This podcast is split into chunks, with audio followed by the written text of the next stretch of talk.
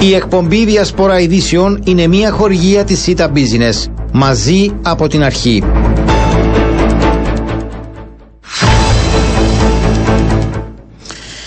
Κυρίες και κύριοι, καλό σας μεσημέρι. Πέμπτη σήμερα, 30 έχει ο μήνας. Η ώρα είναι 12 και 8 πρώτα λεπτά και ακούτε τη μεσηβρι... την ε, μεσημβρινή εκπομπή του σταθμού μας Διασπορά Ειδήσεων. Στο μικρόφωνο και στην παραγωγή σήμερα ο Ριάννα Παπαντονίου στη ρύθμιση του ήχου είναι μαζί μας ε, στο στούτιο. Ο Γιάννης Στραβωμίτης ε, θα μιλήσουμε για θέματα που απασχολούν και σήμερα την ε, καθημερινότητα και την επικαιρότητα.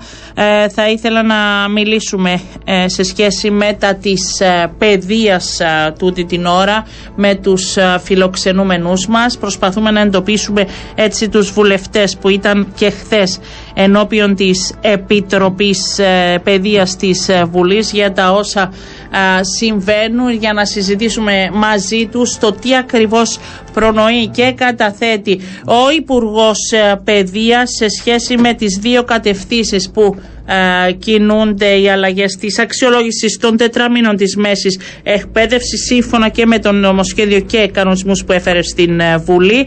Η μία αφορά κατεύθυνση ε, για μείωση εξεταζόμενων μαθημάτων και η άλλη θεσμοθετημένη μείωση των διαγωνισμάτων. Εκ μέρους του ΑΚΕΛ, στην Επιτροπή Παιδείας Μέλος, ο βουλευτής του κόμματος Χρήστος Χριστοφίδης. Κύριε Χριστοφίδη, καλό σας μεσημέρι. Καλό μεσημέρι, καλό μεσημέρι στους ακροατές και τις ακροάτριες μας. Αυτές οι δύο κατευθύνσεις, κύριε Χριστοφίδη, έχουν συζητηθεί προτού ενταχθούν ε, στο νομοσχέδιο και τους κανονισμούς που έφερε ενώπιον σας ο υπουργός Παιδείας; Ε, νομίζω ότι αν ένα πράγμα ξεκαθάρισε χθες ε, στην Επιτροπή Παιδείας είναι ότι ακόμα μια φορά δεν έχει προηγηθεί ο αναγκαίος διάλογος με τους εκπαιδευτικούς εταίρους και ενώ τους ε, καθηγητές, τους γονείς και τους ίδιους τους μαθητές. Ναι, θα τους έχουμε και στη συνέχεια και αυτούς. Οπότε ε, δεν έχει προηγηθεί οποιοδήποτε διάλογος και η δεύτερη μεγάλη μας ανησυχία είναι ότι για ακόμα μια φορά εμφανίζονται σημαντικές αλλαγές χωρίς οποιαδήποτε επιστημονική τεκμηρίωση. Δηλαδή δεν κάνουμε αλλαγές διότι ε, για παράδειγμα έγινε και σε άλλες φορές και είχε καλό αποτέλεσμα. Ή η διεθνής βιβλιογραφία λέει ότι έτσι πρέπει να λειτουργούμε. Ή κάποιοι επιστήμονες μας έχουν πει ότι αυτές οι αλλαγές είναι σημαντικές και χρήσιμες. Γίνονται αλλαγές με άλλα κριτήρια. Επιτρέψτε μου να χρησιμοποιήσω τον όρο που χρησιμοποίησα και χτες. Ναι. Ε, μπακαλίστηκα. Ναι. Γνωρίζετε όμως καλά, κύριε Χρυσοβίδη, εδώ και χρόνια παρακολουθείτε τα θέματα υγείας, ε, τα θέματα παιδείας, με συγχωρείτε, και πιστεύετε ότι είναι αλλαγές που θα πρέπει να γίνουν μιας και είδαμε πολλά προβλήματα και κενά να δημιουργούνται στις αποφάσεις που τώρα ήταν σε εφαρμογή; Ε, μας η άποψη μας είναι η εξής. Έχουμε έναν θεσμό ο οποίος αποδεδειγμένα πλέον έχει αποτύχει. Ναι. Θεσμός και δυσκολεύει τα παιδιά καθημερινά. Τα τετράμινα. Εχθές η Συνομοσπονδία Γονέων μας ε, παρουσίασε έρευνα την οποία έχουν διεξαγάγει μέσω βέβαια του Ευρωπαϊκού Πανεπιστημίου που σε ένα δείγμα 4.000 γονιών ε, έναν ποσοστό 80 περίπου της 100 διαφωνεί έντονα με αυτόν τον θεσμό. Δεν μπορείς να διορθώσεις αυτόν τον αποτυχημένο θεσμό με φτιασιδώματα. Χρειάζονται ριζικές λύσεις. Και η ριζική λύση η οποία χρειάζεται είναι η κατάργηση των εξετάσεων στα τετράμινα, να βρούμε άλλους τρόπους αξιολόγησης αντικειμενικής των μαθητών μας, η οποία μάλιστα να ανταποκρίνεται στις σύγχρονες ανάγκες, να δίδει έμφαση στη σύνθεση, την ε, σύνδεση οριζοντίως μεταξύ διαφόρων αντικειμένων, τα project, την μελέτη και όχι την απόκτηση ε, δεξιοτήτων για εξετάσεις ή στην αποστήθηση. Έχουμε μετατρέψει, έχουν μετατρέψει τα σχολεία σε εξεταστικά κέντρα, έχει απογειωθεί κατ' επέκταση η παραπαιδεία. Τα παιδιά είναι ρομπότ τα οποία τρέχουν συνεχώς, ιδιαίτερα στην τρίτη ηλικίου, ε, για να προλάβουν ε, να τα καλύψουν όλα. Είναι μέσα στο άγχος, μέσα στο στρες. Έχει χαθεί η χαρά της μάθησης, η χαρά της δημιουργίας μέσα στη σχολική μονάδα. Αυτά τα λένε όλοι σχεδόν οι καθηγητές ναι. και όλοι οι μαθητές που τα ζουν καθημερινά. Δεν, ευθύν, δεν έχει, θα τους ρωτήσω όλους και το μιλάμε συνέχεια αυτό το θέμα. Δεν πιστεύετε όμως, γιατί εγώ το λέω, ότι ένα μερίδιο ευθύνης το έχουν και οι εκπαιδευτικοί και εννοώ ότι θα πρέπει, ας πούμε, είδαμε αυξημένα διαγωνίσματα γιατί έπρεπε να καλύψουν αυτό. Ε, δεν υπάρχει ε, ανθρωποκεντρικό πρόσωπο γιατί πρέπει να καλυφθεί ύλη. Ίσως πρέπει να εναντιωθούν σε αυτό, δηλαδή εναντιώνονται σε πολλά ζητήματα. Ίσως θα πρέπει να, να μιλήσουν, να διαφοροποιηθούν εντός του σχολείου. Ε, αυτόν έχουν κάνει χτες ε, μέσω της ΟΕΛΜΕΚ και δεν πρέπει να ξεχνούμε ότι προφανώς ευθύνη έχει και η κοινωνία, έχουν και οι γονείς, έχουν και οι καθηγητές, κάποτε φέρουν προσωπική ευθύνη και οι ίδιοι μαθητές. Όμως το κύριο πρόβλημα είναι Έχουμε έναν εκπαιδευτικό σύστημα αυτή τη στιγμή που υποχρεώνει και τους εκπαιδευτικούς να λειτουργούν με τον τρόπο που έχετε περιγράψει και μετατρέπει τα παιδιά σε ρομπότ και ε, και η παραπαιδεία τη βλέπουμε όλοι μπροστά μας και κανείς δεν κάνει τίποτα. Και αναγκάζει τους γονείς να αφιερώνουν ολόκληρο σχεδόν το απόγευμα και το μισθό τους και το μισθό τους και να ε, μεταφέρουν τα παιδιά από ιδιαίτερα σε ιδιαίτερα. Και αντί να δούμε την ουσία του προβλήματος, αντί να πάρουμε μάθημα και από πιο προηγμένα ε, εκπαιδευτικά συστήματα ε, όταν ερώτησα για παράδειγμα τον Υπουργό Παιδείας της Φιλανδίας, κομπάζω διότι θυμούμαι είναι τον ή την. Μάλιστα. Ε, η απάντη, για το μυστικό της επιτυχίας του φινλανδικού μοντέλου η απάντηση ήταν η εξής. Ετοιμάζουμε τα παιδιά μας για τη ζωή και όχι για εξετάσεις. Ναι. Και ούτε πάνε στο σπίτι και είναι παιδιά που πρέπει να διαβάζουν μέχρι τις 12 το βράδυ ε, είναι και αυτό πολύ σημαντικό. Δηλαδή ο φόρτος που έχουν τα παιδιά ε, είναι πολύ μεγάλος και υπάρχουν παιδιά διαφόρων ταχυτήτων και δε, ούτε τα σχολεία μας βοηθούν αυτά τα παιδιά. Δηλαδή, ναι, να μου πείτε. Ε, τρίτη ηλικίου για την οποία ναι. δεν υπάρχει καμία αλλαγή ναι. στους, ε, στους, στις προτινόμενες αλλαγές του Υπουργείου Παιδείας. Ε, αυτά τα παιδιά δίδουν μέσα σε πέντε μήνες τρεις παγκύπριου τύπου εξετάσεις κρίσιμες για το μέλλον τους. Λοιπόν, φανταστείτε τώρα την ε, ψυχολογία, την πίεση, την καταπίεση αυτών των παιδιών. Αν υπήρχε όμως μια ύλη, κύριε Χριστόφιδη, εμένα δεν, δεν είναι θέμα εξετάσεων, η οποία θα μπορούσε και να τη μάθουν τα παιδιά και ευχάριστα να τη συζητήσουν. Είχε σημασία επί της ουσίας πόσες εξετάσεις θα είναι. Είναι, και οι εξετάσεις είναι μέρος αυτής της προσπάθειας, όλοι τις περάσαμε. Το ζητούμενο είναι αν υπάρχουν οι αξιόλογοι ε, καθηγητές, αν η ύλη μπορεί να διδαχτεί σε αυτό το χρόνο, αν αντιλαμβανόμαστε για κάθε μαθητή τις ανάγκες του, δηλαδή δεν πρέπει να τα δούμε και όλα αυτά που διονύζονται. Το κάθε σύστημα, το πώς γίνονται οι εκροές του, καθορίζει ολόκληρο το σύστημα. Ναι. Όταν έχεις, διότι με αυτό το επιχείρημα θα μπορούσαμε να έχουμε και κάθε μήνα εξετάσει. Όχι, όταν, ναι, ναι. Όταν έχεις συνεχώς εξετάσει, ολόκληρη η εκπαιδευτική διαδικασία προσανατολίζεται στο πώς τα παιδιά θα γράψουν εξετάσεις. Μάλιστα.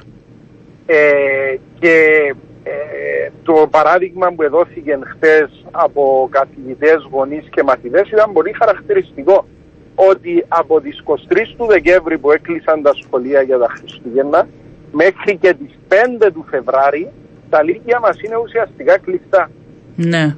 Υπολογίστε πόσος εκπαιδευτικός χρόνος χρειάζεται και υπάρχει καλύτερη απόδειξη από την ανακοίνωση του Τμήματος Επιστημών της Αγωγής του Πανεπιστημίου Κύπρου στην, ε, στο πρώτο μοντέλο που είχε δημιουργηθεί, πολύ κάποιοι τουλάχιστον, να μην πω πολλοί, από αυτούς τους ε, καθηγητές του Πανεπιστημίου ήταν μέλη και εξέδωσαν ομόφωνη ανακοίνωση με την οποία λένε ότι αυτό το μοντέλο έχει αποτύχει και δεν είναι καν αυτό το οποίο η επιστημονική ομάδα είχε προτείνει. Άρα τώρα τι τα συζητάμε. Ναι. Ε, οι και τροπολογίες που έρχονται για να ναι. ολοκληρώσουμε είναι, είναι αποτέλεσμα του εξής. Το είπε ο πρόεδρος της Επιτροπής εχθές. Όταν διαμαρτύρονταν διάφοροι για έλλειψη διαλόγου, είπε ότι κοιτάξτε, για να είμαστε ειλικρινείς, εμείς εγκάτσαμε διάφορα κόμματα εκτός του ΑΓΕΛ παρασκηνιακά μαζί με τον Υπουργό της Παιδείας και διαμορφώσαμε ε, αυτές τις αλλαγές. Είναι αλλαγές συναλλαγής, είναι αλλαγές ισορροπιών και σίγουρα δεν είναι αλλαγές που εξυπηρετούν το συμφέρον των παιδιών. Και σας άφησαν έξω εσάς από αυτές τις συναλλαγές. δεν είναι αυτό το ζήτημα. Το ζήτημα είναι ότι αντί να πάνε να συζητήσουν με εκείνους που βιώνουν τη μαθησιακή διαδικασία καθημερινά, τους καθηγητές, τους μαθητές, τους, εκπαιδε... τους γονιούς, το μόνο που φαίνεται ότι ενδιαφέρει είναι να δημιουργηθεί μια πρόσκαιρη πλειοψηφία στη Βουλή για να περάσει κάτι, για να δείξουν ότι κάτι κινείται. Διότι, γιατί υπάρχει αυτή η ανάγκη, διότι ο θεσμός έχει αποτύχει. Πανθομολογουμένος. Μάλιστα. Ευχαριστώ κύριε Χριστοφίδη, να είστε καλά. Καλό σας μεσημέρι. Καλύτερα, καλό μεσημέρι. Λοιπόν, πάμε και στον βουλευτή του, Δημοσιο... του Δημοκρατικού Συναγερμού, τον κύριο Γιώργο Κάρουλα. Καλό σας μεσημέρι. Καλό μεσημέρι σε εσάς και στους ε, ακροατές. Έχει αποτύχει ο θεσμός, κύριε Καρούλα, και προσπαθείτε να βρείτε την λύση χωρίς επί της ουσίας να συζητά και το Υπουργείο και τα κόμματα που συνενούν με τους άμεσα εμπλεκόμενους μαθητές και εκπαιδευτικούς; Θα απαντήσω, θα απαντήσω. Από το ΑΚΕΛ έχω ακούσει λίγο τον κύριο Χριστοφίδη, ναι. ελάχιστα. Θα σας πω εγώ τα θέματα, ναι. Ε, ένα έχω να πούμε. Το ΑΚΕΛ από την πρώτη στιγμή ήταν κάθετα και είναι και εξακολουθεί να είναι και θα είναι ε, κάθετα ενάντια στο θεσμό των, των τετραμήνων. Είναι ο θεσμός ο οποίος ψήφισε αυτή η Βουλή μετά από συνένεση των ενδιαφερομένων μερών των κομμάτων που πραγματικά θέλουν τον εξυγχρονισμό του εκπαιδευτικού μας συστήματος που για πρώτη φορά θεσμοθετούμε τον ε, θεσμό της διαμορφωτικής αξιολόγησης. Αυτό να το τονίσουμε. Και τι σημαίνει δια, διαμορφωτική αξιολόγηση; Δεν περιμένουμε απλά από μια εξαίρεση να έχουμε ένα βαθμό, αλλά με, με πολλούς τρόπους είτε αυτό είναι μια γραπτή εξαίρεση όπως και με τις αλλαγές που τώρα που προτείνονται. Μια εξαίρεση ανατετράωρο μάθημα το τετράμινο. Από project, από την ενεργητική συμμετοχή του, του, ε, ε, του μαθητή ε, στην ε, όλη μαθησιακή διαδικασία. Όλα αυτά συνθέτουν ένα ε, εξαιρετικό πλαίσιο από το οποίο ο καθηγητής, ο εκπαιδευτικός θα μπορεί να αξιολογεί, όχι απλά να βαθμολογεί, να αξιολογεί τον μαθητή. Και αυτός ο θεσμός εφαρμόστηκε. Και πάμε τώρα στο δεύτερο πακέτο αλλαγών. Το πρώτο ήταν το 2020 κατόπιν εισηγήσεων των γονέων, των μαθητών, των, εκπαιδευτικών. Τώρα έχει γίνει Όπως έχει εκκοινωνήσει και χθες στην Επιτροπή ε, ο Υπουργός ε, Παιδείας και ο, ε, η, η, αρμόδια αρχή γενικά, έχουν αναφερθεί και ημερομηνίες διαλόγου, ε, συζητήσεων που έχουν γίνει με τα ενδιαφερόμενα μέρη. Και στη Βουλή την ίδια, τα τελευταία χρόνια κατάρτισε να συζητούμε συνεχώ για τα τετράμινα. Ε, και έχει έχουν, δύο προτάσεις. Μείωση εξεταζομένων έχουν, μαθημάτων. Έχουν ακουστεί, ναι. θα, θα, θα, έχουν ακουστεί όλες οι απόψεις δεν έγινε σωστή αξιολόγηση όπως έπρεπε να γίνει λόγω της πανδημίας που εκεί ήταν αλλού η προτεραιότητα. Αυτό να το τονίσουμε, να μην, ε, δεν το ξεχνάμε. Και έχει, ε, έχει έρθει το Υπουργείο ενώπιον μας και έχει προτείνει ε, κάποιες αλλαγές. Στο, στο γυμνάσιο να έχουμε δύο μαθήματα εξεταζόμενα. Ε, να έχουμε ε, τα, τα, νέα ελληνικά στην πρώτη ηλικίου και δύο άλλα μαθήματα προσανατολισμού. Το ίδιο με δύο μαθήματα κατεύθυνσης ήταν ελληνικά στην, ε, ε, Β' Λυκείου και στην Τρίτη Λυκείου πέντε μαθήματα. Αυτό φαίνεται το Υπουργείο. Θεσμοθετούμε να γίνεται ένα γραπτό διαγώνισμα για κάθε τετράωρο μάθημα κατά τη διάρκεια του τετραμήνου, διότι Κάποιοι καλά ή κακά ε, έκαναν περισσότερα. Και Έκαναν. είχε δημιουργηθεί- Πολλά, είχε είχαμε όντως, πολλές ε, καταγγελίες, δη- ναι. δη- δημιουργηθεί πρόβλημα. Και έρχεται το, το Υπουργείο να το εξορθολογήσει και να το θεσμοθετήσει με τον πλέον επίσημο τρόπο στα πλαίσια των ο, κανονισμών. Τώρα, εάν κάποιοι δεν θέλουν τα τετράμινα, να μας το πω ξεκάθαρα. Μάλιστα. Ε, εδώ είμαστε. Δηλαδή, δεν, δεν μπορούν να μιλούν ότι υποβαθμίζονται μαθήματα τη στιγμή που κάποιοι είναι εναντίον των τετραμήνων. Και κάτι άλλο, στις ε, αλλαγές του κανονισμούς τη τροπή που ήρθαν ενώπιον μας χθες ε, στη Βουλή, ε, ξεκάθαρα διασαφηνίζονται οι μορφές τη διαμορφωτικής αξιολόγησης. Και αυτές οι αλλαγές έχουν διαμορφωθεί αυτό το πλαίσιο αλλαγών κατόπιν συζητήσεων στην Επιτροπή και από εισηγήσεις των κοινοβουλευτικών κομμάτων. Δεν θέλει εν μια ανοιχτή το Υπουργείο να φέρει αλλαγές. Έχει εισακούσει, έχει ακούσει και έχει εισακούσει το Υπουργείο αυτές τις ανησυχίες, αυτούς τους προβληματισμούς και έχει φέρει ενώπιον μας αλλαγές. Και εμείς ναι, είμαστε εδώ να τις συζητήσουμε, να, να τις μπολιάσουμε, να τις διαμορφώσουμε όσο πιο δημιουργικά μπορούμε για να είναι αυτές οι αλλαγές αποτελεσματικές προς όφελος των παιδιών. Και λέω, πάω για να Αυτή σκαλεί η, παρακάτω. έλλειψη, αυτή η έλλειψη επιστημονικής τεκμηρίωσης για την οποία μιλά και ο ΕΛΜΕΚ και ΑΚΕΛ σε Μα σχέση με τα τετράμινα εξεταζόμενα τα ίδια- μαθήματα, τι λέτε; τα, τετράδια, τα τετράμινα από μόνα τους είναι προϊόν επιστημονικής τεκμηρίωσης. Στηρίζονται στον πλέον ε, ορθότατο θεσμό της, ε, και ε, πρακτική και επιστημονικά δικαιωμένων διαμορφωτικής αξιολόγησης. Εδώ στηρίζονται. Και, Και- ευχόμαστε τώρα εδώ να αποφορτώσουμε αυτό, ε, αυτό το θεσμό όπως, όπως αρχικά είχε διαμορφωθεί Όχι όμως στου με- μαθητέ της Τρίτης Λυκειού που είναι ιδιαίτερα φορτισμένοι. Για αυτούς δεν μπορείτε να κάνετε κάτι, δεν υπάρχει θέμα. Κοιτάξτε, θα απαντήσω και εδώ. Ναι. Ε, είπα θα μπολιάσουμε όσο, όσο πιο δημιουργικά γίνεται αυτή την προσπάθεια. Εντάξει, άρα Ναι. Με δημιουργικές εισηγήσεις θα έρθουμε να τα βάλουμε όλα καλά την ερχόμενη Τετάρτη. Μάλιστα. Και, και εμείς εχθές στην Επιτροπή έχουμε προ- προχωρήσει και σε ένα σκαλί παρακάτω Αχα. για τα παιδιά της Τρίτης Λυκείου. Τι έχουμε εισήγηση, και το είπαμε ε, δημόσια χθες.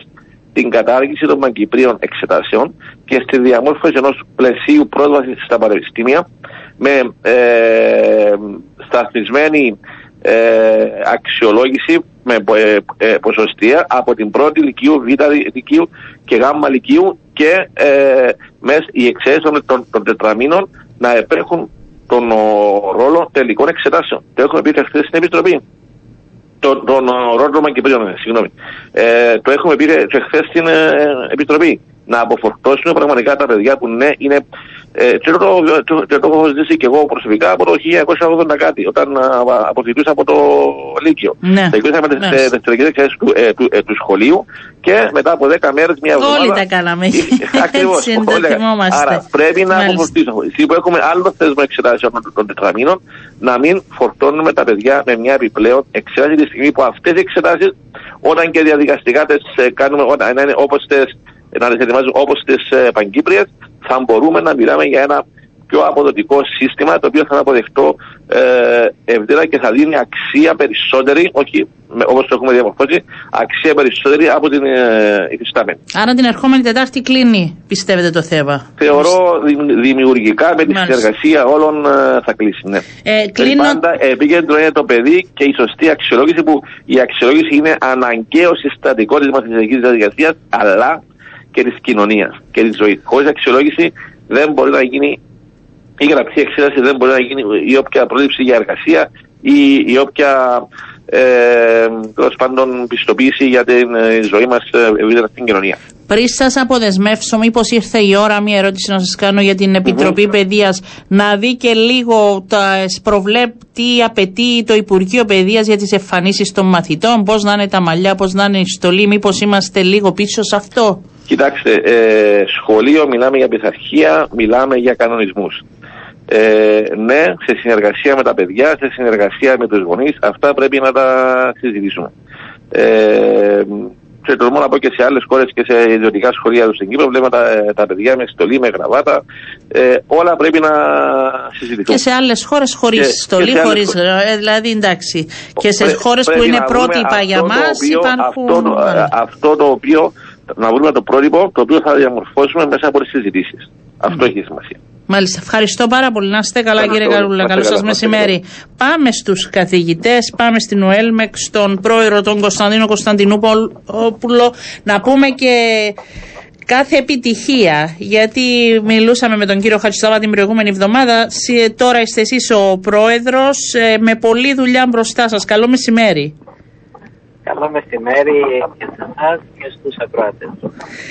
Ε, κύριε Κωνσταντινόπουλε, να ρωτήσω, ε, επειδή θέλω να, να σας κάνω και εσάς μια ερώτηση πριν πάμε στα επί της ουσίας, αυτό που ρώτησα και τον κύριο Κάρουλα. Μήπως οι καθηγητές είναι αυτοί που πρέπει να επαναστατήσουν για να σταματήσει αυτός ο έλεγχος, τι φοράει το παιδί, τι κάνει, αν πειθαρχεί σε σχέση με τα μαλλιά και το σκολαρίκι για να μπορέσει να πάρει, είχαμε το περιστατικό χθες, να πάρει όχι το απολυτήριο του ή να μπει εντός του του σχολείου.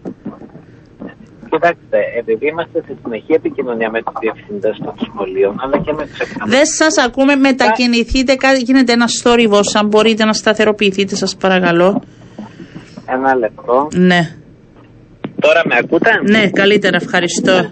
Λοιπόν, ε, επειδή ε, παρακολουθούμε συνέχεια τι γίνεται στα σχολεία, είμαστε σε επαφή με τους εκπαιδευτικούς και τους διευθυντές Υπάρχουν κάποια ζητήματα όπως την ευπρεπή εμφάνιση όπως αναφέρεται μέσα στην, στους κανονισμούς που ίσως θα πρέπει να συγκεκριμενοποιηθεί τι εννοούμε γιατί είναι ένας γενικός όρος ο οποίος μπορεί να ερμηνεύεται με διαφορετικό τρόπο ε, και, και ρυθμίζεται συνήθως μέσα από εσωτερικούς κανονισμούς. Επειδή λειτουργεί στο Υπουργείο Επιτροπή Κανονισμών, ε, εμείς είμαστε έτοιμοι να συζητήσουμε οποιοδήποτε θέμα τεθεί και αυτό το θέμα. Δεν χρειάζεται επανάσταση, διάλογος χρειάζεται. Γιατί δεν χρειάζεται επανάσταση ορθολογικά, ναι. Ε, ορθολογικά, επειδή εντάξει, ε, δεν μιλάμε για πολεμικές επαναστατικές ε, Όχι, δεν ε, που χρειάζονται, ναι. χρειάζονται για να αλλάξει κάτι. Χρειάζεται σοβαρότητα, υπευθυνότητα να καθίσουμε κάτω ποια είναι τα δεδομένα, να δούμε και τι εφαρμόζεται σε άλλες χώρες, σε άλλες περιοχές και να βρούμε την καλύτερη δυνατή πρακτική και εδώ πέρα. Ε, ναι, θα επιμείνω λίγο. Πρέπει να αντιγράψουμε άλλες χώρες για να δώσουμε το χαρτί αποφύτιση σε ένα παιδί επειδή τα μαλλιά του δεν ήταν κουρεμένα σωστά. Δηλαδή σοβαρά μιλάμε το 2022 ότι τι σημαίνει η ευπρέπεια δεν είναι οι τρόποι, δεν είναι ο σεβασμός στη διαφορετικότητα; Όχι, έχουμε χάσει, να τον δοκιμάσουμε και πάλι ε, τον κύριο Κωνσταντινόπουλο, να δούμε τι γίνεται ακριβώς ε, σε σχέση και με τα τετράμινα που συζητάμε, αλλά και σε σχέση με την ε, ιστορία που δημιουργήθηκε σε συγκεκριμένο σχολείο με συγκεκριμένο διευθυντή που σχεδόν επαναλαμβάνει το μοτίβο κάθε χρόνο να δημιουργεί προβλήματα σε συγκεκριμένα παιδιά κυρίως ε, παιδιά ε, που δεν καταγόνται από την Κύπρο. Θέλω έτσι για να ολοκληρώσουμε το θέμα, κύριε Κωνσταντινόπουλο, έκανα την ερώτηση την ώρα που έκλεισε η γραμμή σας. Ναι. Δεν είναι ίσως όμως σημαντικό να δείξετε εσείς πρώτοι οι εκπαιδευτικοί οι άνθρωποι που βρίσκονται κοντά στα παιδιά ότι πρέπει να υπάρξει και σεβασμός με αυτόν τον τρόπο και στη διαφορετικότητα και στο μαλλί του καθενός και στον τρόπο με τον οποίο επιλέγει να αντίνεται. Δηλαδή από εκεί κρίνεται ο χαρακτήρας ενός μαθητή και το πόσο καλός μαθητής είναι; Όχι. Ε, μαζί όμως με το σεβασμό που αναφέρεται σε όλα όσα αναφε... ε, είπατε προηγουμένως, ναι. ε, πρέπει να σεβόμαστε και τους κανονισμούς και του, που διέπουν τη λειτουργία των σχολείων. Δεν λειτουργούμε σε ένα νομικό κενό, σε ένα συγκεκριμένο θεσμικό πλαίσιο. Επειδή έτυχε και εγώ προσωπικά είμαι παιδί μεταναστών, γεννήθηκα στη Γερμανία, ναι. ε, ε, λειτουργούσα μέσα στο συγκεκριμένο θεσμικό πλαίσιο της συγκεκριμένης χώρας. Αυτό ισχύει και για τους ε, κατοίκους που κατάγονται από τη χώρα όσο και από κατοίκους ε, που κατάγονται από άλλη χώρα. Με, με σεβασμό σε κάθε πολιτισμό και σε οποιονδήποτε αλλά ταυτόχρονα με σεβασμό στο θεσμικό πλαίσιο που επικρατεί και είναι αυτό που έχει, είναι θεσμοθετημένο. Δεν μπορούμε να κινούμαστε έξω από κανονισμούς. Αν θα πρέπει να αλλάξουν οι κανονισμοί, να το συζητήσουμε, να το δούμε. να το θέσετε. Όλοι. Τόσα ζητήματα βάζετε, γιατί δεν βάζετε αυτό ότι τα παιδιά δεν πειράζει πώς θα είναι τα μαλλιά τους. Να σας πω, στην Επιτροπή Κανονισμών ναι. που λειτουργεί, είχαμε πει, είχαμε θέσει το θέμα ε, ότι πρέπει να ε, σημειωθεί εκεί πέρα τι, τι ακριβώς εννοούμε με την ευπρεπή εμφάνιση. Το θέσανε ήδη ο Σύνδεσμος Διευθυντών της ΟΕΛΜΕΚ ε, παραπέμφθηκε σε κάποιο συμβούλιο. Ίσως θα πρέπει τώρα να το συζητήσουμε όχι μόνο λόγω αυτού του περιστατικού, να το θέσουμε έτσι σοβαρά και πιο επιτακτικά. Ναι, γιατί και τα παιδιά διαφορετικά θα σε ζουν αν αντιληφθούν ότι και εσείς αντιλαμβάνεστε και τις δικές τους ανάγκες και συζητάτε. Ε, ε, εγώ αυτό, πω, δεν, ναι. δεν, δεν κάνουμε τίποτα άλλο όλη μέρα, γιατί να σας πω κάτι; Συζητείται και πήρε έκταση ένα συγκεκριμένο περιστατικό Μα επαναλαμβάνεται. ένα συγκεκριμένο σχολείο. Έχουμε 110 σχολεία ναι. ε, με χιλιάδες διαφορετικούς μαθητές, όχι μόνο λόγω της καταγωγής τους, αλλά ε, για, για λόγω άλλων παραγόντων ε, εντάξει, δείχνουν πολύ ευαισθησία εκπαιδευτικές και νομίζω θα ήταν άδικο να, να παρουσιάζουμε μια συνολική εικόνα εξ, εξαιτίας ενός περιστατικού το οποίο εντάξει θα πρέπει να διερευνηθεί και Μα γι' αυτό λέω να αντιδράσετε. Εγώ ναι. συμφωνώ πολύ μαζί σας ότι έχει και εκπαιδευτικούς που είναι στην άλλη πλευρά. Γι' αυτό θα πρέπει αυτοί οι εκπαιδευτικοί να αντιδράσουν και να μην αφήνουν κάποιους να κάνουν τις επιλογές. Ε, νομίζω. Να σας πω το συγκεκριμένο ζήτημα, επειδή ε, ε, έχω διαβάσει και το πρωί ότι το Υπουργείο προχωρά στη διερεύνησή του, δεν είναι και σωστό να, να δικάζουμε και να καταδικάζουμε ε, από τα μέσα μαζικής ενημέρωσης. Θα, κάνει, θα πρέπει να κάνει τη διερεύνηση, τι ακριβώς συμβαίνει και το, τα πάντα κρίνονται από το κατά πόσο εντάσσονται μέσα στο θεσμικό πλαίσιο ε, που διέπει τη λειτουργία των σχολείων. Σωστά, δηλαδή, αλλά άμα έχεις και προηγούμενα, δημιουργείς και μια άλλη εικόνα. Θα το αφήσω μέχρι εδώ, γιατί γνωρίζουμε ναι. καλά ότι δεν είναι η πρώτη φορά. Λοιπόν, θέλω να σας πάω και στα τετράμινα και γιατί εσείς διαφωνείτε, μιας και αυτό που όλοι επιθυμούν, τα παιδιά να έχουν πιο ε, λίγες, να υπάρχουν πιο ε, λίγες ε, απαιτήσεις σε σχέση με την εξεταστική τώρα με τη μείωση σε δύο μαθήματα θα είναι καλύτερα τα πράγματα γιατί αντιδράτε εσείς; Να σας πω κάτι ναι. μακάρι το θέμα να ήταν τόσο απλό ναι. όπως η προσταφέρεση κάποιων μαθημάτων ε, απλά, απλό αριθμητικό μέχρι σήμερα γιατί ήταν υποχρεωτική η εξέταση σε όλα αυτά τα μαθήματα που προβλέπονται και ξαφνικά υπάρχει αυτή η μείωση που δεν είναι μείωση ε, πολύ μεγάλη αριθμητικά γιατί πρέπει να λάβετε υπόψη ότι τα δύο μαθήματα είναι επί δύο επειδή διεξάγονται οι εξετάσεις τετραμήνων. Ε, το ζήτημα είναι μπαίνουμε για τρίτη φορά σε μια προσπάθεια διάσωσης αυτού του θεσμού που έχει προβληματίσει όλα τα τελευταία χρόνια που εφαρμόζεται. Ε, αυτό ε, ε, με το συγκεκριμένο νομοσχέδιο πρώτα απ' όλα διαφωνούμε με τη διαδικασία που ακολουθήθηκε. Ζητούσαμε από το Μάρτι και εμείς από κοινού με τους γονείς και τους μαθητές να γίνει ένας ευρύτατος διάλογος για να βρούμε λύσεις καλύτερες σε αυτό το ζήτημα της αξιολόγησης των μαθητών και των εξετάσεων τετραμήνων ε, που θα λειτουργεί προς όφελος πραγματικά των μαθητών ε, και του δημόσιου σχολείου. Δεν έγινε αυτός ο διάλογος και ενώ τότε παρουσιαζόταν ότι όλα πάνε καλά, ξαφνικά έρχονται αλλαγές που αποδεικνύουν αφενός ότι δεν λειτουργούσαν και όλα τόσο καλά, γιατί αν ήταν όλα τέλεια δεν θα γίνονταν τώρα προσπάθεια τροποποίησης και όχι μόνο δεν λύνονται τα υπαρκτά προβλήματα, αλλά προστίθενται και νέα. Και να γίνω πιο συγκεκριμένος. Ναι. Η γάμα λυκείου. Τα παιδιά έχουν εξωθενωθεί πραγματικά με τρεις εξετάσεις ε, μέσα σε πέντε μήνες. Ε, ε, αυτό δεν μπορεί να συνεχιστεί. Ζήσαμε το, ε, καταστάσεις επειδή επικοινωνούν και έχουμε επαφή με τα παιδιά, επικοινωνούν όμως και πολλοί γονείς μαζί μας που είναι γονείς τελειόφυτων μαθητών για αυτά που πέρασαν φέτος θα ήταν ανεύθυνο να, να το αφήσουμε να συνεχιστεί και για, τα, για την επόμενη και για τα, όλα τα επόμενα χρόνια. Εσείς τι προτείνετε, ποια είναι εμείς, η θέση σας; Εμείς προτείνουμε κάτι πολύ συγκεκριμένο, επειδή άκουσα και πριν από λίγο τον κύριο Κάρουλα. Ναι. Ε, να καταργηθούν οι παγκύπριες εξετάσεις. Δηλαδή, όπως είπε πριν, ε, με το οποίο διαφωνούμε κάθετα, γιατί όπως γνωρίζει όλη η κυπριακή κοινωνία, οι παγκύπριες εξετάσεις είναι ένας από τους πιο ε, αξιόπιστους και αναγνωρισμένους θεσμούς.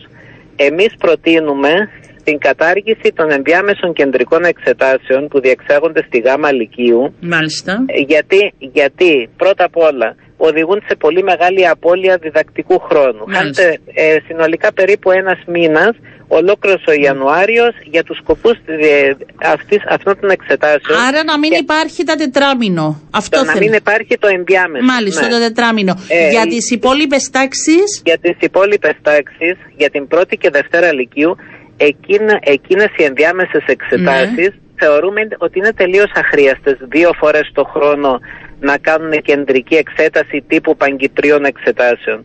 Θεωρούμε ότι αν θα παραμείνει μια τελική εξέταση κεντρική από το Υπουργείο ε, με βάση όμως συγκεκριμένο ποσοστό εξεταστέας ύλης ε, είναι απολύτως ικανοποιητικό ώστε τόσο να έχουμε και αξιόπιστα αποτελέσματα ε, και, να, και να ξέρουμε και πού βαδίζεις μα, το άρα εκπαιδευτικό κατάργηση σύστημα. ουσιαστικά του τετράμινου Τις και να ενδια- υπάρχουν τις- τελικές τις- τις- εξετάσεις. Τις, τις ενδιάμεσες Ναι, εξέτασεις, ναι, όπως διενεργούνται τώρα.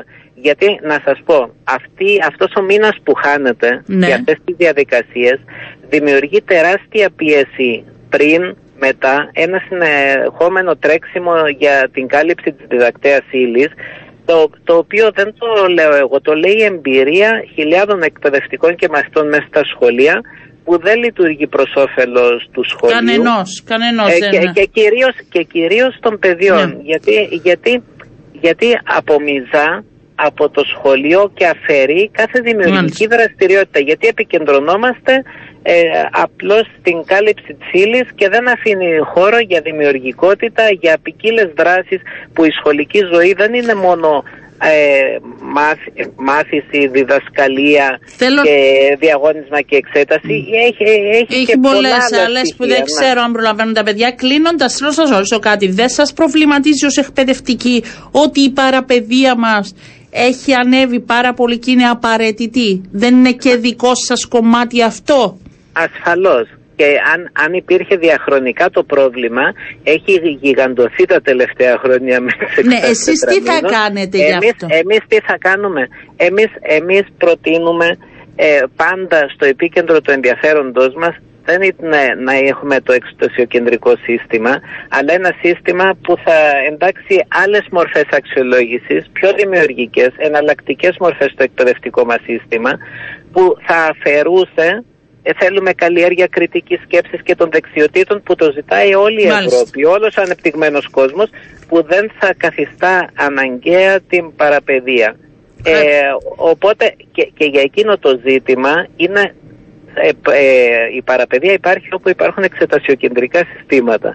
Είναι ένας κανόνας απαράβατος και έχει επισημανθεί εδώ και δεκαετίες ε, από αρθογράφους ειδικούς στον ελληνικό χώρο που υπάρχει έντονα και στην Ελλάδα και στην Ωραία, Κύπρο θα και μην- στην Ιαπωνία. Ναι. Θε- θέλει, θέλει δουλειά. Θέλει αλλά πολλή δεν δουλειά για θέλει- όλους. Δεν θέλει, ναι, και εμείς να, ε, για να κλείσω, είμαστε έτοιμοι και αυτό δηλώσαμε και χθες στη Βουλή.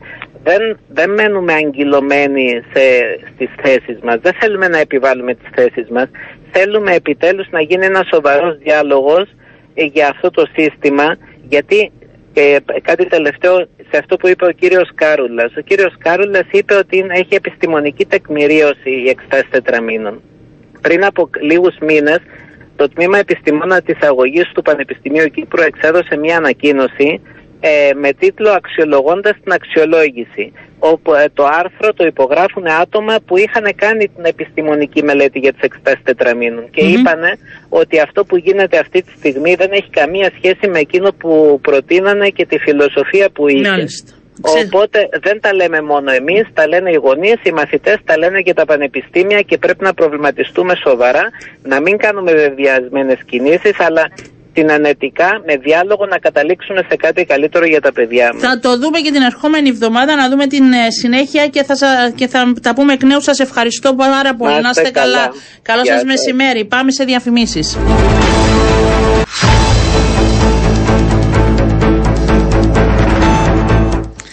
Λοιπόν, επιστρέψαμε κυρίες και κύριοι σε σχέση με τη συνάντηση που ολοκληρώθηκε πριν από λίγο ε, του Προέδρου της ΕΔΕΚ με τον υποψήφιο για την Προεδρία της ε, Δημοκρατίας ε, Νίκο Χριστοδουλίδη. Έχουμε την εκπρόσωπο τύπου της ΕΔΕΚ, κυρία Μαρία Παναγιώτου μας ακούει. Καλό σας μεσημέρι. Καλό μεσημέρι κύριε Βανδονίτη, σε εσάς και στους ακροατές σας.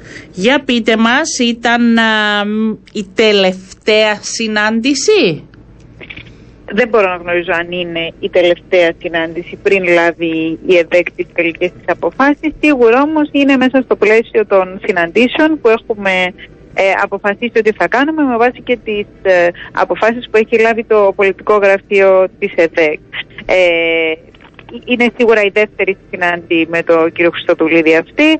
Θα ακολουθήσει αύριο μια συνάντηση με τον κύριο Μάριο Ηλιάδη, τη Δευτέρα με τον κύριο Αχιλέα Δημητριάδη και στις 7 του μήνα ε, με τον κύριο Ρογιάννη. Ε, διότι, όπως σας έχω πει, παραμένοντας πιστή σε αυτό που έχει αποφασίσει το πολιτικό γραφείο του κόμματος, κάνουμε έναν ε, κύκλο συζητήσεων, ένα δεύτερο κύκλο συζητήσεων με τους υποψηφίους. Τώρα αν θα ακολουθήσουν κι άλλες πριν τις 13 του, του Ιούλου, αυτό εκτιμώ ότι θα ε, αποφασιστεί ανάλογα με το το τι θα προκύψει από τις συζητήσεις και τις αποφάσεις των συλλογικών οργάνων. Ναι, αλλά φεύγοντας σήμερα ο κύριος Χριστοδουλίδης τι είπετε, θα τα ξαναπείτε, έχει κάποιες, έχετε κάποιες ναι, απορίες, ερωτήματα που ίσως του θέσατε; Ε, Γι' αυτό η, συζήτηση, η συζήτηση και η ανταλλαγή απόψεων ε, συνεχίστηκε. Για να είμαι ειλικρινής, έγινε μια σε βάθος ανταλλαγή απόψεων γύρω από μια ενδεχόμενη συνεργασία με τον κύριο Χριστοδουλίδη. Ε, μας ανέπτυξε με, βασικές, με, με αρκετές λεπτομέρειες θα έλεγα τους βασικούς στόχους της δικής του πολιτικής σε σημαντικά θέματα ε, που μας απασχολούν. Εμείς θέσαμε ερωτήματα ε, διάφορα ζητήματα τώρα αφορούν την οικονομία, την παιδεία, το περιβάλλον, το κυπριακό, την, ε, ε την, την, ψηφιακή ανάπτυξη, είναι διάφορα το μεταναστευτικό, είναι διάφορα ζητήματα τα οποία αναπτύχθηκαν. Ε, Εμείς θέσαμε τα ερωτήματά μας, πήραμε αναλυτικές απαντήσεις, το οφείλω να πω. Ε, Εμείς όμως συνεχίζουμε αυτό τον, τον κύκλο ναι, επαφών. Ε, απλά ρωτάω, δηλαδή φεύγοντας, είπατε, θα σας πάρουμε τηλέφωνο να τα πούμε ή θα, αν υπάρχει οτιδήποτε θα σας ενοχλήσουμε. Έχει σημασία αυτό που ρωτάω, γι' αυτό επιμένω λίγο. Αυτό που με βεβαιότητα μπορώ να σας πω είναι ότι μέχρι στιγμής δεν έχει καθοριστεί μια τρίτη συνάντηση. Ε, το αν θα καθοριστεί αυτό αντιλαμβάνεστε θα, θα το αποφασίσουν τα συλλογικά όργανα. Δηλαδή στις, ε, ε, στις συνεδριάσεις που θα υπάρξουν εάν ε, κάποιοι έχουν απορίες και χρειάζονται περαιτέρω διευκρινήσεις ε, αφέθηκε να νοηθεί ότι είναι στη διάθεσή μας ε, και ο κ. Χρυστοδουλίδης και η ομάδα του για να απαντήσει οποιασδήποτε απορίες. Το ίδιο εκτιμώ ότι θα ισχύει και στι συναντήσει που θα έχουμε και με τους άλλους υποψηφίους. Και το αναφέρω αυτό γιατί η ΕΔΕΚ δεν έχει απάρει την τελική της απόφαση. Η ΕΔΕΚ θα πάρει την τελική της απόφαση στις 13 Ιουλίου. Υπάρχει ένα μεγάλο περιθώριο χρόνου μέχρι τις 13 Ιουλίου. Εμείς στο ενδιάμεσο συνεχίζουμε και τις ε, ε, επαρχιακές μας συνδιασκέψεις όπου τα μέλη ενημερώνονται για αυτές τις συναντήσεις και καθορίζουν και τους αντιπροσώπους τους που θα συμμετάσχουν σε αυτό το συνέδριο. Οπότε, αν αντιλαμβάνεστε, στο επόμενο 15 μέρο αν σας πω ότι δεν θα υπάρξει συνάντηση και υπάρξει, θα ναι, φανώ συνεχή το ίδιο, ναι, αν πω και το αντίθετο. Ευχαριστώ, κυρία Παναγιώτη. Θα μιλάμε αυτές τις μέρες, έτσι με όλες τις συναντήσεις που υπάρχουν. Θα είμαστε στην επικοινωνία μέχρι και τις 13 Ιουλίου, που πλέον θα ξεκαθαρίσει το σκηνικό. Απλώς να διευκρινίσω κάτι. Εμείς σε αυτές τις συναντήσει καταγράφουμε συγκλήσεις και αποκλήσεις, κύριε Παπαντονίου, γιατί είναι πάρα πολύ, πάρα πολύ σημαντικό για μας να φτάσουμε στις 13 Ιουλίου έχοντας μια ξεκάθαρη εικόνα. Για να ξέρουν και τα συλλογικά όργανα ε, να τοποθετηθούν σε βάση συγκεκριμένων πλέον κριτηρίων. Γι' αυτό ρώτησα και σε ποια σημεία και δεν μου ε. είπατε έτσι συγκεκριμένα τι ήταν τα σημεία. Ανέφερα τα, τα κεφάλαια. είπα, ήταν και το Κυπριακό, ήταν και το μεταναστευτικό και η παιδεία είναι. Ε, στα περισσότερα έχετε συγκλήσεις με τον κύριο Χριστοδουλίδη; Έχουν καταγραφεί και συγκλήσεις και αποκλήσεις και θα πρέπει να, να επαναλάβω και εγώ έτσι για να γίνει και, και πιο ξεκάθαρο αυτό το οποίο υπόθηκε και στις δηλώσεις μετά ότι είναι λογικό από τη στιγμή που είμαστε ένα κόμμα το οποίο έχει τη δική του αυτονομία, τη δική του παρουσία, να μην έχουμε πλήρη ταύτιση απόψεων με αυτό που υποστηρίζει ή θα υποστηρίζει ή θα υποστηρίξει ο κ. Χριστοδούλη και αυτό θέλετε επιβάλλει και ο διάλογος και η ε, δημοκρατική παρουσία ε, στην πολιτική σκηνή σε βάθος χρόνου. Αυτό όμως το οποίο καταγράφουμε σε επίπεδο ε, συγκλήσεων και αποκλήσεων ε, είναι σημαντικό για να φανεί αν, υπάρχουν, αν υπάρχει δυνατότητα αμοιβαίων συμβιβασμών σε μια κοινή γραμμή. Μάλιστα. Και αυτό αφορά τη συζήτηση που κάνουμε και με όλους τους υποψηφίους. Μάλιστα. Ευχαριστώ πολύ. Να είστε καλά, Εγώ κυρία ευχαριστώ. Παναγιώτου. Καλό Καλό σα μεσημέρι. μεσημέρι. Γεια. Πάμε στον κύριο Μιχάλη Μούσκο να μας πει με τις θερμοκρασίες τι γίνεται που αρχίσα σιγά σιγά. Καλά μας πήγε μέχρι τώρα, αλλά νομίζω τα πράγματα θα διαφοροποιηθούν. Κύριε Μούσκο, καλό σας μεσημέρι. Γεια σας, καλό μεσημέρι και σε εσάς. Για πείτε μας λίγο, ανεβαίνουν οι θερμοκρασίες; Ναι, να πούμε ότι η μέση τιμή για την εποχή τώρα, τέλος Ιουνίου, αρχές Ιουλίου ουσιαστικά, είναι κοντά στους 36 με 37 βαθμούς για το εσωτερικό η θερμοκρασία. Στα παράλια από 29-30 σε δυτικές περιοχές και βόρειες μέχρι 32 στα ανατολικά. Αυτές είναι οι κανονικές, οι μέσες τιμές για την εποχή που διανύουμε. Ε, σήμερα περιμένουμε θερμοκρασίες κοντά στους 36 στο εσωτερικό, παράλια από 30 μέχρι 33. Αύριο έχουμε κάποια άνοδο της τάξης των 2 βαθμών σε περιοχές του εσωτερικού, δηλαδή περιμένουμε θερμοκρασία αύριο Παρασκευή στου 38 βαθμούς στο εσωτερικό. Ε, στα δυτικά παράλια 30-32 στα υπόλοιπα. Να πούμε ότι το τρίμερο Σάββατο Κυριακή Δευτέρα ε, συνεχίζει ο εθνικός καιρός. Να πούμε ότι υπάρχει μια μικρή πιθανότητα σήμερα το απόγευμα για κάποια μεμονωμένη βροχή ή και κάποια καταιγίδα σύντομη στα ορεινά και στο εσωτερικό. Αύριο μεμονωμένη βροχή στα ορεινά. Εκλείπει εντελώς η πιθανότητα για κάποια βροχή Σάββατο, Κυριακή και Δευτέρα. Ε, και η θερμοκρασία την Κυριακή και τη Δευτέρα ίσως πιάσει τους 40 βαθμούς. Δηλαδή περιμένουμε να ανεβούμε λίγο από τους 38 μέσα στο Σαββατοκυριακό και τη Δευτέρα. Ε, πιθανότατα την Κυριακή και τη Δευτέρα να έχουμε το πρώτο σαραντάρι ε, από νομίζω τον Ιούνιο δεν είχαμε αν δεν κάνω λάθος. Ε, το πρώτο σαραντάρι του τελευταίου μήνα και αρχές του καινούριου μήνα του Ιούλιου ε, είναι απόλυτα φυσιολογικό να Ναι. περιμένουμε κάτι τέτοιο. Όπως είχατε πει και εσείς στην αρχή ε, πήγαμε πάρα πολύ καλά θερμοκρασιακά. Να πω επίσης και για την υγρασία ότι ε, δεν περιμένουμε να έχουμε ιδιαίτερη υγρασία. Ε, ούτε ψες είχαμε ούτε απόψε. Φαίνεται οι νύχτες να είναι ιδιαίτερα ε, ας το πούμε ε, καλές, ευχάριστες. Ε, φεύγοντας ο ήλιος δηλαδή πέφτει γρήγορα η θερμοκρασία. Οπότε ε, ναι, αυτό είναι το χαρακτηριστικό του καιρού τις επόμενες μέρες. Αυτή η άνοδος της θερμοκρασίας από τους 36 σήμερα την Κυριακή μέχρι τους 40 και τη Δευτέρα αρχές της επόμενης εβδομάδας φαίνεται ότι θα έχουμε ψηλές θερμοκρασίες. Μάλιστα και θα έχουμε. ε, να ρωτήσω σκόνη στην ατμόσφαιρα, φαίνεται. όχι, Τίποτα; όχι, δεν, προ, δεν προβλέπεται Τίποτα. κάτι τέτοιο. Πάμε με Τουλάχιστον- κανονικά καλοκαιριάτικα. Ιούλιος μπαίνει με όλα Σωστά. όσα προνοείται και η υγρασία την έχουμε, την νιώθουμε νομίζω. Ε. Εντάξει, είναι, είναι σε χαμηλά επίπεδα, ε, εν πάση περιπτώσει, τουλάχιστον σε περιοχές του εσωτερικού, αλλά και, και σε παραλίε περιοχές. Ε, θα μπορούσε να ήταν πολύ χειρότερη η κατάσταση. Ε, είμαστε εντάξει, θα έλεγα. Είμαστε σε επίπεδα ανοιχτά. Μάλιστα, άρα είναι κανονικές για την εποχή έτσι μια εικόνα αυτές τις Ναι, μέρες. βέβαια. Μάλιστα. Ε, επαναλαμβάνω ότι η μέση τιμή για τώρα, Μάλιστα. ε, αρχές Ιουλίου, ας πούμε, από αύριο, είναι 37 βαθμοί για το εσωτερικό. Η μέση τιμή. Ευχαριστώ πολύ κύριε Μουσκο, να είστε είστε καλά. καλά. Σας Και ευχαριστώ. Αλλάζω τελείως θέμα κυρίες και κύριοι και πάω. Ήθελα έτσι να τον φιλοξενήσουμε και αν και βρίσκεται και στο εξωτερικό να τον ευχαριστώ πολύ για την ανταπόκριση. Είναι ο δόκτωρ Χρήστος Μινά. Να τον ε, χαιρετήσω. Καλό σας μεσημέρι. Καλό μεσημέρι στο Sport FM και στη Διασπορά Ειδήσεων Μεριά.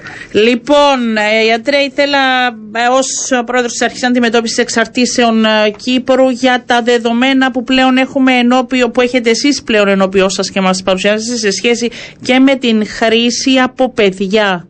Τι, ποια είναι η εικόνα που έχετε; Καταρχήν να, να πω στις ακροάτριες και τους ακροατές του Sport FM ότι τα δεδομένα τα οποία παρουσιάστηκαν στην Επιτροπή Νομικών και Δημόψης της Βουλής Ναι. είναι δεδομένα από την έρευνα του μαθητικού πληθυσμού που είναι πλέον εδώ και τρία χρόνια. Ε, δεν σημαίνει ότι έχει παραμεληθεί, γίνεται κάθε τέσσερα χρόνια από το Ευρωπαϊκό Παρατηρητήριο Ναρκωτικών και Τοξικομανίας και τα αποτελέσματα καταδεικνύουν ότι η δημοφιλέστερη ουσία ανάμεσα στους ανήλικους μας μαθητές παραμένει η κάναβη με ένα στους 10 δηλαδή 9% περίπου να απαντά ότι έχουν κάνει χρήση κάναβης κατά τον τελευταίο χρόνο έστω και μία φορά. Ποσοστό 2% περισσότερο από το 2015 και με βάση την αύξηση του πληθυσμού φαίνεται ότι τουλάχιστον η κάναβη παραμένει σε σταθερά επίπεδα χρήσης ανάμεσα στους ανηλίκους. Ανάμεσα στους ανηλίκους και όταν α, μιλάμε για ανηλίκους από τι ηλικία; Ανηλίκους, μιλάμε στον μαθητικό πληθυσμό. Ναι. Όλων των μαθητικών πληθυσμών. Ε, δεν έχουμε στοιχεία αν είναι 12, 11. Α, μέσω, μέσω, μέση, μέση ηλικία είναι τα 16 χρόνια. 16, αλλά έχουμε και Μέση χρήση ηλικία, από είναι μικρότερες ηλικίες, έτσι. Ε, Είναι πολύ σπάνια, έχουν αναφερθεί αγαπητή μου Ριάννα και από 13 ετών, αλλά εφόσον αναφέρεται στις ηλικίες, να πω ότι τα στοιχεία που έχουμε για τους ανηλίκους είναι από το δίκτυο αίτηση θεραπείας. Ναι. Το 2020 Ξέρετε, θέλω καμιά φορά να το λέμε, σας διακόπτω, για να Ναι. ε, λίγο οι γονείς στο περιβάλλον να είμαστε λίγο έτσι σε ετοιμότητα, σε επαγρύπνηση, να ανησυχούμε, να βλέπουμε, να παρατηρούμε. Δεν- Δεν είναι μακριά από τα παιδιά αυτά τα πράγματα. Όχι, όχι, δεν διαφωνώ με την επισημασία αυτή. Να ολοκληρώσουμε και να πούμε ότι α, το 2020 που υπάρχουν στοιχεία από τους 1.330 ενήλικες που ετήθηκαν θεραπεία, τα 100 περίπου ήταν, ήταν παιδιά. Οι 90, τα 90 από τα 100 παιδιά ανέφεραν χρήση κάνναβης. 8 στους 10 ήταν Κύπροι υπηκοοί και συνήθως αγόρια. Η μέση ηλικία έναρξης της χρήσης ήταν τα 15 χρόνια και η μέση διάρκεια περιστασιακής ή όχι χρήσης ήταν τα 2 χρόνια. Από εδώ και πέρα πρέπει σίγουρα ε, το πρόβλημα αυτό δεν αποτελεί ε, πρόβλημα για συγκεκριμένη ομάδα ή ε, συγκεκριμένες ομάδες πληθυσμού. Είναι πρόβλημα της κάθε οικογένειας που πρέπει να έχει υπόψη της και κυρίως να παρεμβαίνει στην πρόληψη όπως και τα σχολεία, η αρχή αντιμετώπισης εξαρτησιών Κύπρου, τα οργανωμένα σύνολα, ε, η αστυνομία και ε, όλα τα εμπλεκόμενα υπουργεία με στοχόν την πρόληψη και την θεραπεία όπου χρειάζεται και λιγότερο την καταστολή. Έχουμε στοιχεία σε σχέση με τη θεραπεία και ε, εννοώ ότι όσα παιδιά εντοπίστηκαν καταφέραμε έτσι ένα μεγάλο ποσοστό να τα προσεγγίσουμε και αν χρειαζόταν και θεραπεία να την έχουν; Το πρόβλημα είναι ότι ε, από αυτούς σίγουρα δεν είναι μειωμένος ο αριθμός των ανηλίκων. Περίπου την τελευταία πενταετία, Νοδιάνα, είναι σταθερός ο αριθμός των ανηλίκων που αιτούνται θεραπεία και μάλλον έχει αυξητική τάση. Μια αυξητική τάση δεν σημαίνει πάντα ότι είναι αύξηση της χρήσης. Μπορεί να είναι και διαφώτιση και ενημέρωση και μείωση του κοινωνικού στίγματος και του αποκλεισμού και του φόβου ώστε να αιτούνται περισσότεροι, θερα- περισσότερα άτομα θεραπεία. Σίγουρα τα αποτελέσματα στις νέες ηλικίες είναι πολύ καλύτερα από ό,τι στους ενήλικες. Από εκεί και πέρα πρέπει να πούμε ότι λειτουργούν το πρωτόκολλο παραπομπής νεαρών συλληφθέντων από την ΙΚΑΝ που αντί ποινής, ε, προωθούνται με έναν πολύ σωστό πρόγραμμα της Υπηρεσίας Καταπολέμησης Ναρκωτικών και της Αρχής Αντιμετώπισης Εξαρτησιών και προς τη θεραπεία, από τα οποία οι μισές παραπομπές είναι από αυτό το πρωτοβοριακό και επιτυχημένο πρόγραμμα. Από την άλλη, έχουμε και ένα πρόγραμμα παραπομπής από τα σχολεία που επικαιροποιήθηκε πέρσι και με εντατική εκπαίδευση των καθηγητών συμβούλων ε, επαγγελματικής και συμβουλευτικής αγωγής για εντοπισμό και παραπομπή των μαθητών το οποίο χρήζει αρκετής ε, επισήμανσης κάποιων αδυναμιών όχι γιατί δεν ενδιαφέρονται οι καθηγητές και οι γονείς αλλά υπάρχουν διάφορα νομικά θέματα ώστε να αυξηθούν και εκεί οι παραπομπές των μαθητών μας. Τέλος υπάρχουν και μαθητές και ανήλικοι που παραπέμπονται από το Γραφείο Ευημερίας πολλές φορές από τη γραμμή 1402 της Ναι. αρχής όπου αναζητούν οι ίδιες οικογένειες βοήθεια. Να σας ρωτήσω, ε, έχουν έτσι συγκριτικά, αν θέλω να ρωτήσω, με προηγούμενες χρόνιες, ε, υπάρχει βελτίωση όχι σε σχέση με τα πόσα παιδιά εμπλέκονται, αλλά στην ανταπόκριση που υπάρχει, στην ε, βοήθεια που ζητείτε τόσο από τις οικογένειες όσο και από τα ίδια και όσο από το σχολείο. Αντιλαμβανόμαστε Σίγουρα- πλέον; Σίγουρα, ναι. Σίγουρα υπάρχει βελτίωση, χρειάζεται ακόμα μεγάλος αγώνας. Γιατί, γιατί το λέω αυτό, διότι ε, το κοινωνικό στίγμα των εξαρτημένων οικο- ατόμων αλλά και των οικογενειών τους και των ανηλίκων τέκνων τους οδηγεί στο περιθώριο, στις διακρίσεις και τον αποκλεισμό. Και πιθανόν ο φόβος για την εμπλοκή με την ποινική δικαιοσύνη ή και τα τραύματα που φέρουν αυτά οι ανήλικοι να εμποδίζουν από το να ζητήσουν βοήθεια. Γι' αυτό μέσα στα πλαίσια της Εθνικής Στρατηγικής 21-28 με αφορμή την Παγκόσμια ημέρα ναρκωτικών 26 Ιουνίου που ηταν η αρχή οργάνωσε ένα σεμινάριο για αυτή την ευάλωτη ομάδα του πληθυσμού, για τα παιδιά τα οποία ζουν σε οικογένειες χριστών που συνήθως βιώνουν αυτή την τραυματική εμπειρία χωρίς απαραίτητα και τα παιδιά να κάνουν χρήση. Ναι. Καμιά φορά έχει και το αντίθετο αποτέλεσμα. Ακριβώς. Ναι. Για, να, για να εντοπιστούν και να βοηθηθούν. Αυτά τα ανήλικα παιδιά που βιώνουν το τραύμα να ζουν σε τέτοιες οικογένειες, όχι μόνο ναρκωτικών, αλλά ακόμη και αλκοόλ, ε, την ευθύνη των γονέων και των ενηλίκων και έχουν διπλό φορτίο εκτός από αυτό της ηλικίας τους. Ε, σαν πρώτο μέτρο, 12 ε, κοινωνικοί λειτουργίες από, τον, από την κοινωνική λειτουργία από τον Νοέμβριο χρηματοδοτούνται από την αρχή έχουν, θα βρίσκονται σε όλα τα θεραπευτικά προγράμματα της αρχής Παγκύπρια ώστε εκτός από την κοινωνική υποστήριξη και επανένταξη να εντοπίζουν αυτά τα παιδιά και να τα βοηθούν στο να αναζητήσουν βοήθεια είτε πρόκειται για προληπτικό είτε θεραπευτικό πρόγραμμα και αυτό είναι η αρχή μιας εκστρατείας για να εντοπίσουμε αυτή την ιδιαίτερα και κρυμμένη ευάλωτη ομάδα ανηλίκων. Βεβαίως. Γιατρέ, ευχαριστώ πολύ. Θέλω να το κάνουμε συχνά. Δεν είναι ανάγκη με αφορμή μόνο τις μέρες, έτσι για να ακούει ο κόσμος, να εντάσσεται και να δίνουμε και στοιχεία και βοήθεια αν χρειαστεί. Σας ευχαριστώ πάρα πολύ. Να είστε καλά. Καλό σας μεσημέρι. Λοιπόν, πριν κλείσουμε, ο χορηγός μας, η Sitan Business, ε, αξιοποιήστε ολοκληρωμένες λύσεις κινητής τηλεφωνίας με τις αξιόπιστες και γρήγορες ταχύτητες του δικτύου 5G με 100% πληθυσμιακή κάλυψη που προσφέρει μόνο η Sitan Business και απογειώστε την επικοινωνία της επιχείρησής σας. Κάπου εδώ σας αφήνω. Σας ευχαριστώ και σήμερα που ήμασταν α, παρέα σε αυτή την εκπομπή ε, και για τα μηνύματά σας. Τα διαβάζω, τα σημειώνω και ο, μπορώ τα θέτω. Δίνουμε ραντεβού αύριο στις 12 και 10. Να είστε καλά.